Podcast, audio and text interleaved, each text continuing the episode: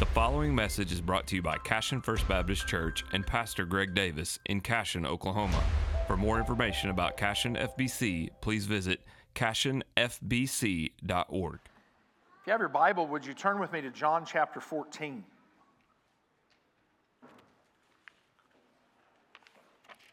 And I want to say a couple of things up front as you turn to John chapter 14. This would have been, under most circumstances, it would have been multiple messages. Uh, but we have a date, I have a date in mind where I want to get to the end of this sermon series on the church. And some of you have even asked, is it ever going to end? This sermon series on the church. But we are working toward a goal. And there will be some things that at the end of this sermon series on the church that you're going to be able to act on at the end of this. And so, uh, thank you for your patience through this series. And, and probably about three more weeks that we'll get to the end of this. We have some things that I want to address. But this, like I said, would have normally been under several messages. Uh, let's pray, and then we'll go into the Word of God together. Father God, help us to love you more by the grace and power of your Holy Spirit. Lord, help us by that same grace and Holy Spirit serve you better. And Lord, certainly we want to seek to meet the needs of those around us and do that with joy. Father, I pray for eyes that see, for ears that hear, and for hearts that are quick to obey. And I pray this all in Jesus' name. Amen. It's not only you that it's a painful experience for to hear me preach. Several years ago, uh, we we were counting it up today. It was been eight years since we moved into this church building, but but several years ago, we realized there were some things kind of hanging out that we needed to correct. And so I handed the staff of this church a book by Tom Rainer, and the name of the book was "Becoming a Welcoming Church." Now, before you judge the title of the book, it has more to do with uh, not, it's not only about making sure we're greeting people when we come into the church and saying, Welcome to our church or anything of that nature. We agreed in the first service we have the world's greatest greeter in this church named Kit. Okay, Kit's not in this service, but, but we have that blessing of having a, a wonderful greeter at the door who comes through and welcomes everybody in both services. It's more than that, what Rainer was trying to discuss in this book about being a welcoming church. One of the things that he addresses in the book is Is your service boring? When people come in, are, are they bored of the service and bored of the setup and everything else? Are the members territorial? He doesn't use that exact word, but you can imagine coming into a church where everybody has their pew, their seat, and, and locks that, make sure you can't get in. Or if you sit in it, they ask you to move, which, Jack, this is no judgment on you, okay? You've had that same seat the entire time. Uh, is the church website updated? And uh, there was a lady in the book that talked about uh, showing up to a service based on what the service times had been on the website. And she showed up in the middle of a service that was already going on because the church website had never been updated. And last night, Josiah was making updates to our church website so that we wouldn't be guilty of that. Uh, is there clear signage in the church? Uh, when you come in here, one of the things that we changed after this meeting was that we realized we knew where everything was, but not everybody that was visiting the church knew uh, the difference between the, where the nursery was and the bathrooms. And so we put those signs out there. And I use this as an example because Gretchen and I attended a funeral in Tulsa several months ago, and we literally couldn't find the bathrooms. Uh, we didn't know where the auditorium was. There was no clear markings for any of those things. And so we've changed the signage so that you know where you are in the church. Is the church dirty or is the church clean? That's what Rainer's talking about. Are you a welcoming church? Uh, Rainer tells a funny story about a church going in there and counting 10 used pianos in the church. And he said there's something about churches that feel like they have to have used pianos all over the church. But here's the reality that I came to kind of in my mind after I read this book. When people visit a church, they have expectations, right? Now, those may not be your expectations when you uh, come to church. Is it clean or dirty, or is there clear signage? But you're probably asking something like this Is there a good children's program? Is the youth ministry thriving? Uh, is the preaching bearable? Can we sit through a whole 30 or 45 minute sermon on Sundays. And the reality is, we all have expectations. And there's nothing wrong with that. We even have a name for that sometimes. We call it church shopping. But here's the question I want to turn on you this morning Should the church that you're visiting have expectations for you as a potential member? And the answer that I'm going to give you this morning is yes.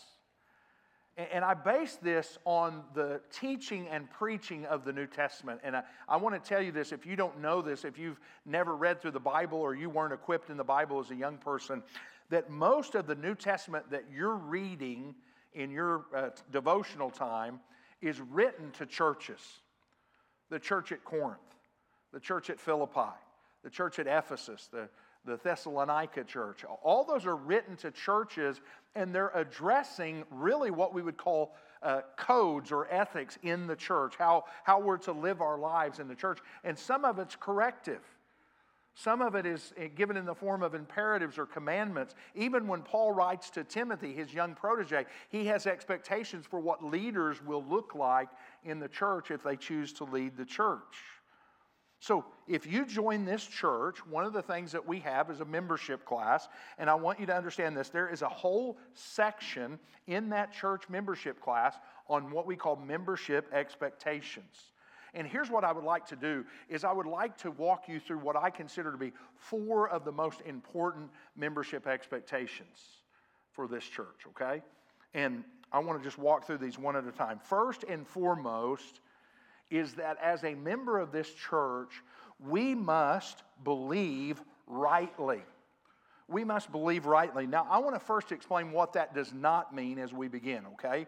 That does not mean that all beliefs that we hold as a church are equally important. As a matter of fact, there are what we would call secondary doctrines or secondary issues that we would say, this is not a deal breaker if you were to join the church and you say, I don't hold that position. Let me give you an example of one of those, okay? There is a category within theology that is uh, known under a heading called eschatology. And here's what eschatology would include How do you, as a church member, view life after death? How do you view the second coming of Christ? How do you view uh, the establishment of God's kingdom? And there are a plethora of beliefs under that one heading. Some people are post mill, some people are all mill. some people are pre mill, some people are dispensational in their eschatology. And the reality is, in this room, I can tell you, if I were to poll you, some of you are all over the map regarding how you think it all plays out at the end, okay? That, that is not something that we would say you have to hold this to join the church. Uh, there's other things like how we choose to educate our children. That's a freedom in Christ issue, quite frankly. And I want to tell you this we have a healthy uh, homeschool co op that meets here every Wednesday, wall to wall kids, and we welcome them to do that. Then there are those of us who have chosen uh, to, to participate in Cashion's public schools. There are people who have gone through here who even had their kids in private schools. And we welcome all of those. We don't say, you're wrong for doing this or you're wrong for doing this. We believe that that is a, uh, a freedom in Christ issue. And I, I, want to tell you a funny little story uh, about our homeschool friends and me as a public school dad. Joe Kim and I, when they started to join this church, he wanted to go eat lunch with me. And I knew that Joe was homeschooling his kids, and he knew that I was sending my kids to public school. And, and I just said, Joe, I have a confession to make to you. I said, when we threaten our kids, we threaten them with homeschooling. And, and Joe started laughing. He looked at me and he said, Greg, here's something funny. He said, We always threaten our kids with public schools. And, and, so I thought that was just one of those issues where we both said, You've chosen one route, I've chosen another, but we can love each other and be unified in those things, right? And all God's people said, so, in those issues, we don't have to have complete uniformity and we can still worship together. But let me give you some examples when we talk about believing rightly on things that we do need to have uniformity. John 14 would be an example of that. And let me give you a little bit of context in this. This is actually a section of scripture on heaven. And here's the reality, and I, I want you to hear this. If you didn't grow up in the church or you've got questions about Jesus this is a statement that Jesus is making on how we get to heaven. You, see, Jesus says, I'm going to go and create a place. I'm going to go and build a, a place for you. And where I am, you will be also because I'm going to come get you and bring you back to myself. It's all about eternal life. And one of the questions that Thomas has in this is how do we get to where you're going? And I want you to see what Jesus says in verse 6. This is one of those statements that we must all agree on. Jesus said to him, I am the way and the truth and the life. Now, there's three statements that Jesus made there. We're calling these in, in theology I am statements. The first one is that I am the way. And, and I've said this before, and you say, boy, this overlaps a lot of what you said, but it's still worth revisiting. Jesus is the way, not a way. There's a difference. Because there's people that just say, hey, any way works. Choose it, be loyal to it, and you'll get there. No, Jesus says, I am the way. Notice also, Jesus says, I am here the truth. Jesus is the embodiment of truth. In other words, we can trust everything that he's saying because he is the truth and he only speaks the truth. And then the last thing that Jesus says here is, I'm the life. Jesus brings abundant life. Jesus brings new life, right, when he saves us and converts us. But more importantly, Jesus is the only way to eternal life. That's the statement that Jesus makes here. And, and so I want you to see the last part of this verse that this becomes so important.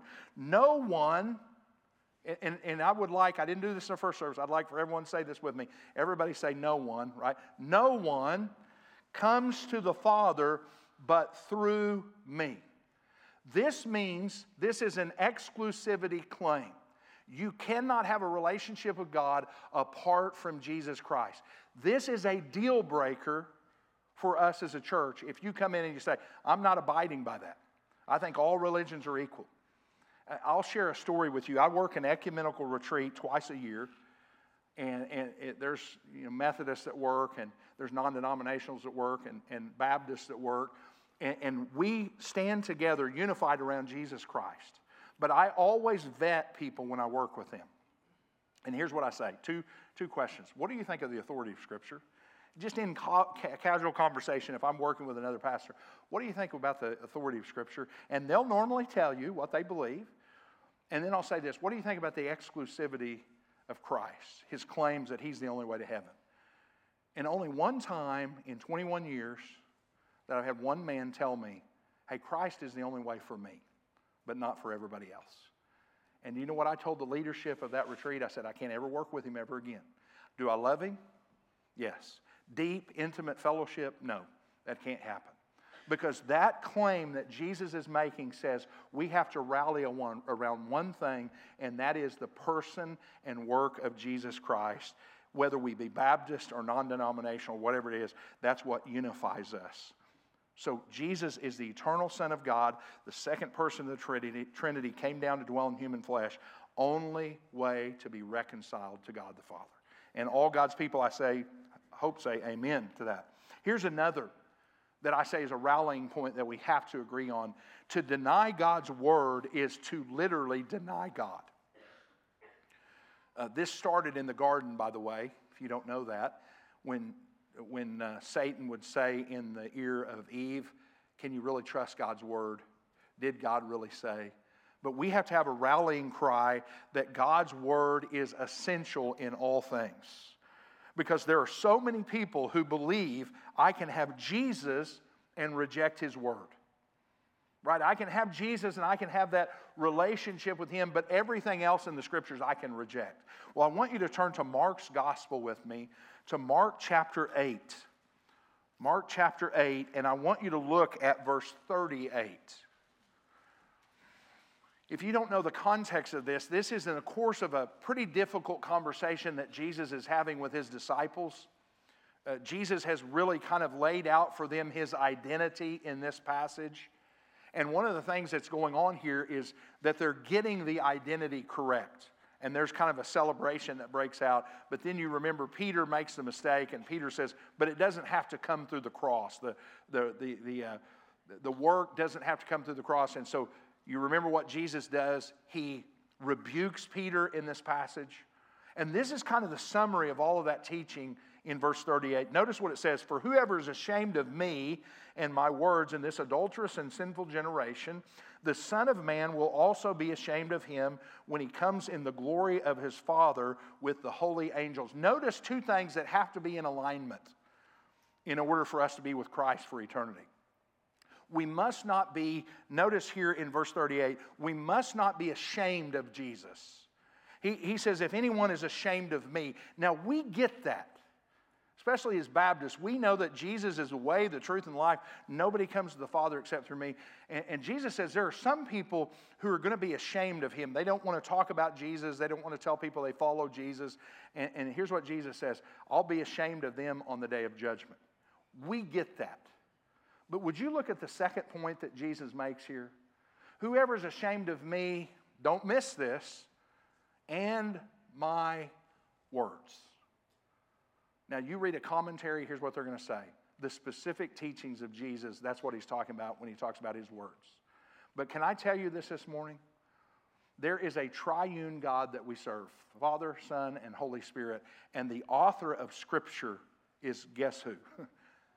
the author of Scripture is that triune God. He inspired all men to write. So to reject the Bible is to reject Jesus Christ himself. People don't understand that. They don't understand the gravity of that. They don't understand the, the weight of that when we say you have to take Jesus and his words as a package deal. Now, let me explain something to some of you this morning. You say, Man, Greg, I, have read the Bible and I have lots of questions about it. That's okay. That's okay. Greg, I, have read a lot of passages and I'm confused. That's okay. I, I've read a lot of things that I can't quite explain to other people. That's okay. But here's what we must affirm as followers of Jesus Christ. All scripture is breathed out by God and is useful for teaching, rebuking, correcting, and training in righteousness so that the man or woman may be thoroughly equipped for every good work. 2 timothy chapter 3 verses 16 and 17 we have to affirm that together. Those are those hills that we as a church have to die on that we can't negotiate in those things. So when we talk about this, we're talking about every person standing on perfect revelation of God, every person standing on the exclusivity of Christ. We must believe rightly. Now, some of you here are just visiting. You say, I don't know what Baptists believe. Well, I've got a little pamphlet here called The Baptist Faith and Message. Now, I, I, I told you years ago, I just thought this was geeky to read this. But I want to tell you this this little pamphlet will answer for you what we believe and why we believe it based on what the Bible says. So several people came up after church and they said, Can I grab one of those? I invite you to come up, grab me, and say, Hey, Greg, I want one of those pamphlets. We give these, they're only $3 a piece, okay? No, really, they're free. They're free from the church. I was going to see if anybody fell for that. Uh, maybe find a way to fund the new church building, okay? They're $10 a piece. But if you need one of those, you come and find me. The reality is, first and foremost, in the church, we must believe rightly. Secondly, is we need to live righteously. We need to live righteously. These things, if you look in the Bible, what we believe and what we do are married together. They're not separated, and one's not optional and the other is kind of forced on us. These things are married together. In other words, your life should conform to what God has done for you in Christ Jesus. Now, let me tell you this the Bible is clear that if a person is truly converted by the power of the Holy Spirit and has been covered by the shed blood of Jesus Christ, it will change them. It will change them. Now, don't hear me saying you'll become perfect, but it will change you. When Christ saves you, and I want to tell you what I changed in my notes this week. Here's what I wrote down. When Christ saves you, he also intends to transform you. Here's what I changed. When Christ saves you, he will transform you. Not intends, it will happen, brothers and sisters. And, and I need you to turn to another place with me, Ephesians chapter 1 this morning. Matthew, Mark, Luke, John, Acts, Romans, 1 Corinthians, 2 Corinthians. If you can turn out there past those books, past Galatians, you'll find there tucked away that nice little book, Ephesians. And I want you to look with me in verses 3 and 4. verse 3 and 4. And there's going to be some very important applications at the end of this, okay? Look at verse 3. Paul writing, Blessed be the God and Father of our Lord Jesus Christ. There's evidence of the Trinity again, that God is the Father of Jesus Christ, who has blessed us with every spiritual blessing. Notice there's nothing lacking in our life when we're in Christ Jesus. We have every spiritual blessing. He says this is in the heavenly places in Christ. Now, verse 4 just as He, God the Father, chose us, that's us, the redeemed, in Him, Christ Jesus. And when did He do that? When did He do that? According to this text, He did it before the foundation of the world. Now, this is what I don't want you to miss. So many people get hung up on this and, and, they say, wow, that's really hard to bring in, that's hard to soak in. Don't miss the purpose in all of this.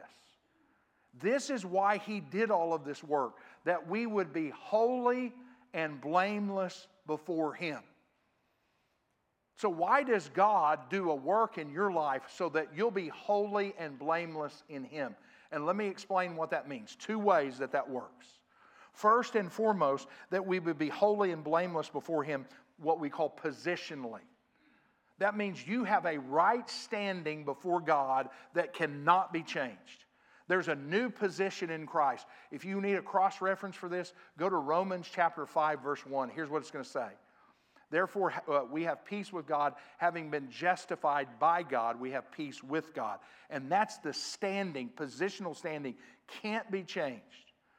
One of the reasons that God did this is so that we would be holy and blameless positionally before Him. But let me tell you a second way is that we would be holy and blameless practically before Him. That means that God is changing not only your status in Him, but He's changing the way you live. And hear me this morning. He has given you His Holy Spirit to do this. Now, let me tell you why this is so important that you grasp, grasp this. I want to give you one word. I want everybody to write it down. Why is God making us holy and blameless? Why is it so important that we strive to live this out in the strength of the Spirit? One word reputation. And you say, well, who cares about my reputation? That's not what I'm talking about. I'm talking first and foremost about God's reputation. Because when we're saved, here's what we're telling people we are telling people that God can change me and God can change you. We're saying you have had, or we have had, an encounter with the creator of the universe, and then you're going to walk away and say, but it didn't really change me. Brothers and sisters, you understand you cannot have an encounter with the creator of the universe and walk away the same. You remember my story that I told about Paul Washer uh, saying that someone walked in and said, I'm sorry, I'm late. I was hit by an 18 wheeler on the way here. And Washer said, How do we know he's lying? Because he was still walking, right? That's what happens when we encounter the creator of the universe. God's reputation is at stake. And, and, we don't want to damage that in any way. Let me give you someone else's reputation that's at stake. Christ's reputation is at stake. Christ's reputation. Why? Because Christ died for our sins so that we would no longer live in them. Are we telling people that's not true by the way that we live? I want to read to you from one of the old commentators. He says, everything that they can seize on as improper conduct, he's talking about the unbelieving world, is maliciously turned against Christ and his doctrine. The consequence is that the, through our fault, the sacred name of God is exposed to insult. Brothers and sisters, we're upholding not our own reputation, but the reputation of the triune God. And let me tell you another reputation we're holding up the church's reputation. We are his representatives to a lost and dying world. We're spokespeople right? And we want to be good spokespeople to the lost and dying world. That's why we live differently. That's one of the reasons when I talk about living righteously, when we talk about it as a church family, that we're talking about this being the essence of something that shields and protects the reputation of God. But let me give you a second reason it's so important, okay? Is it's an effective witnessing tool. Living a righteous life is an effective witness tool. I, I want to say this after many, many years in ministry.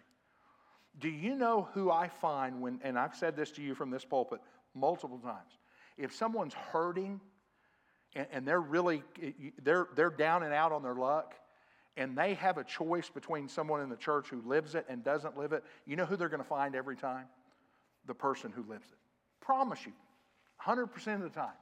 They're going to say, I know I can trust them because of the life they live. They won't do that with people who are on the fence. But we should live righteously for that reason. I want to show you a verse that, that we can kind of pull out of its context and apply here. 1 Peter chapter 3.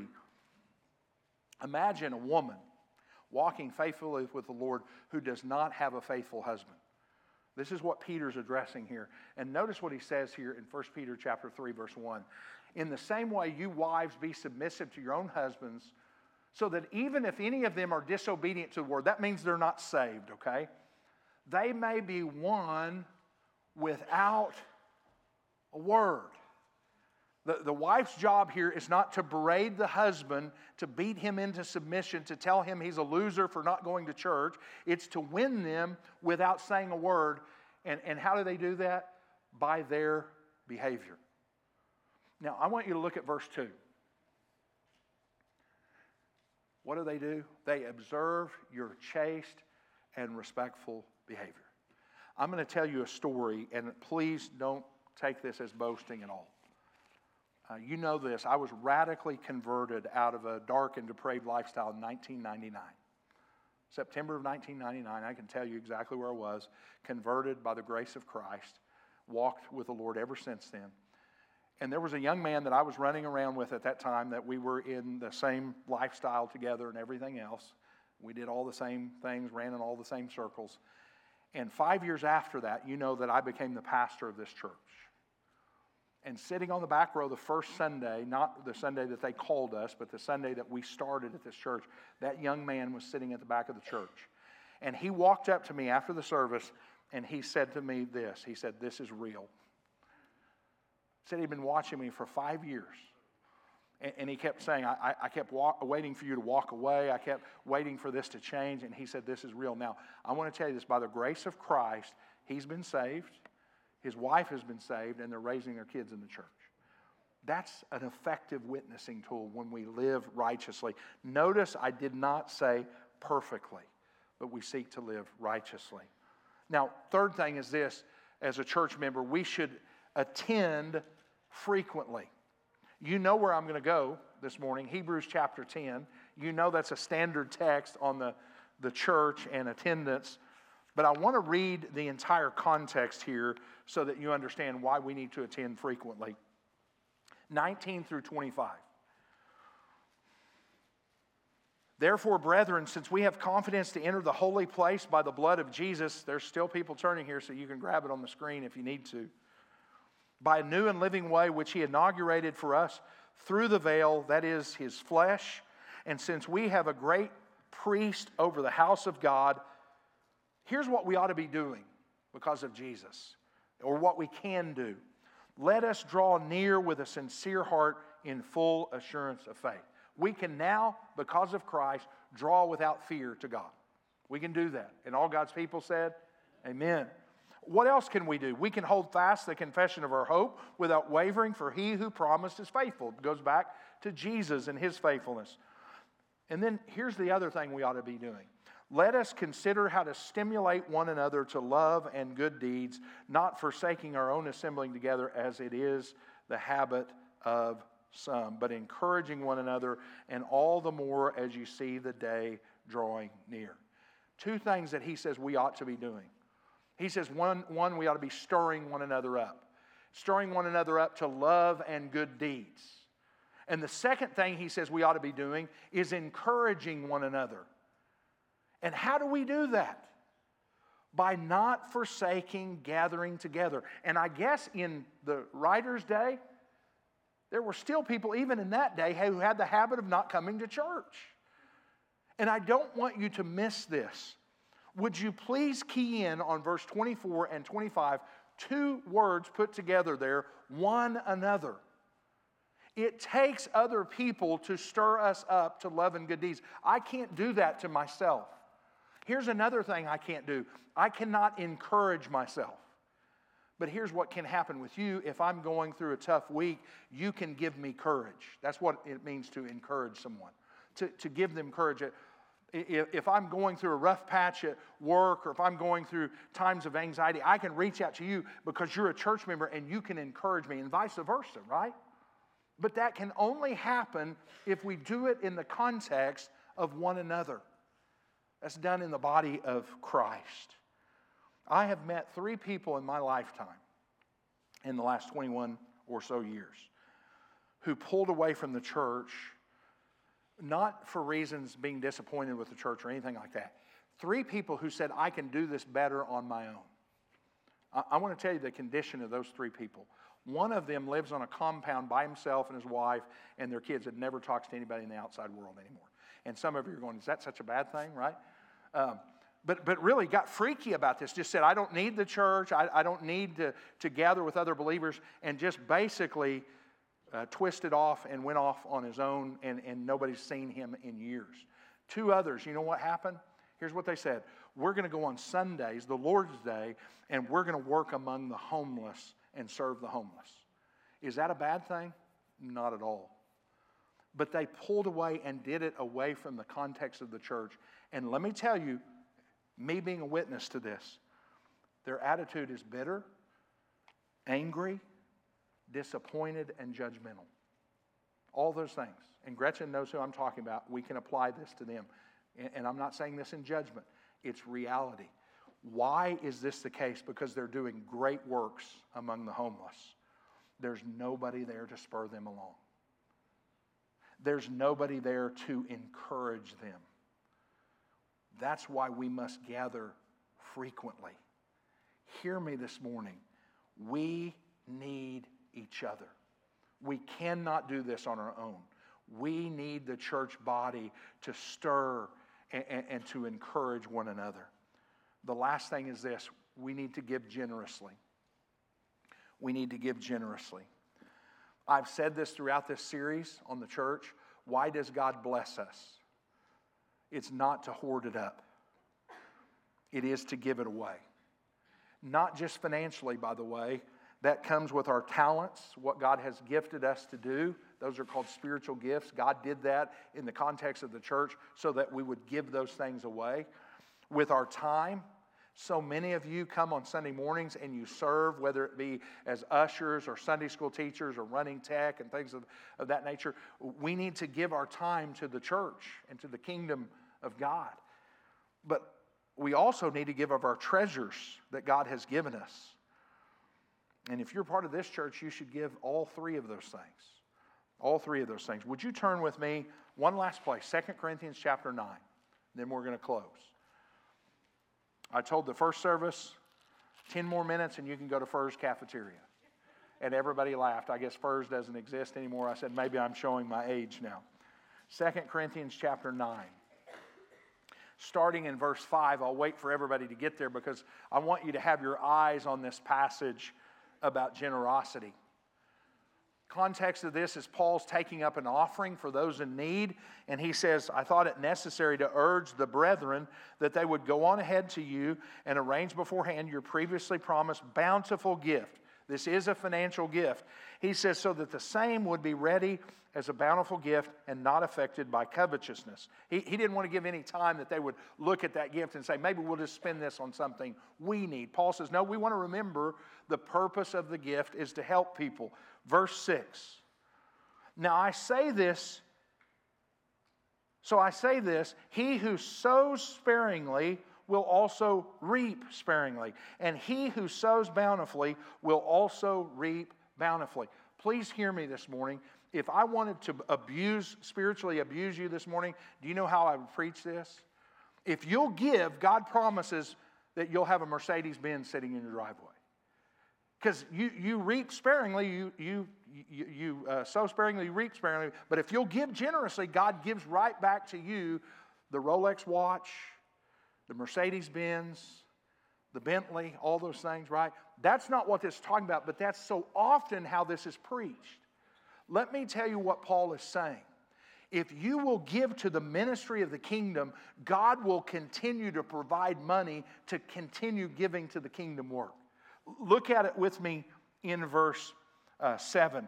Each one must do just as he has purposed in his heart, not grudgingly or under compulsion, for God loves a cheerful giver, and God is ma- able to make all grace abound to you. So, always having all sufficiency in everything, you may have an abundance for every good deed.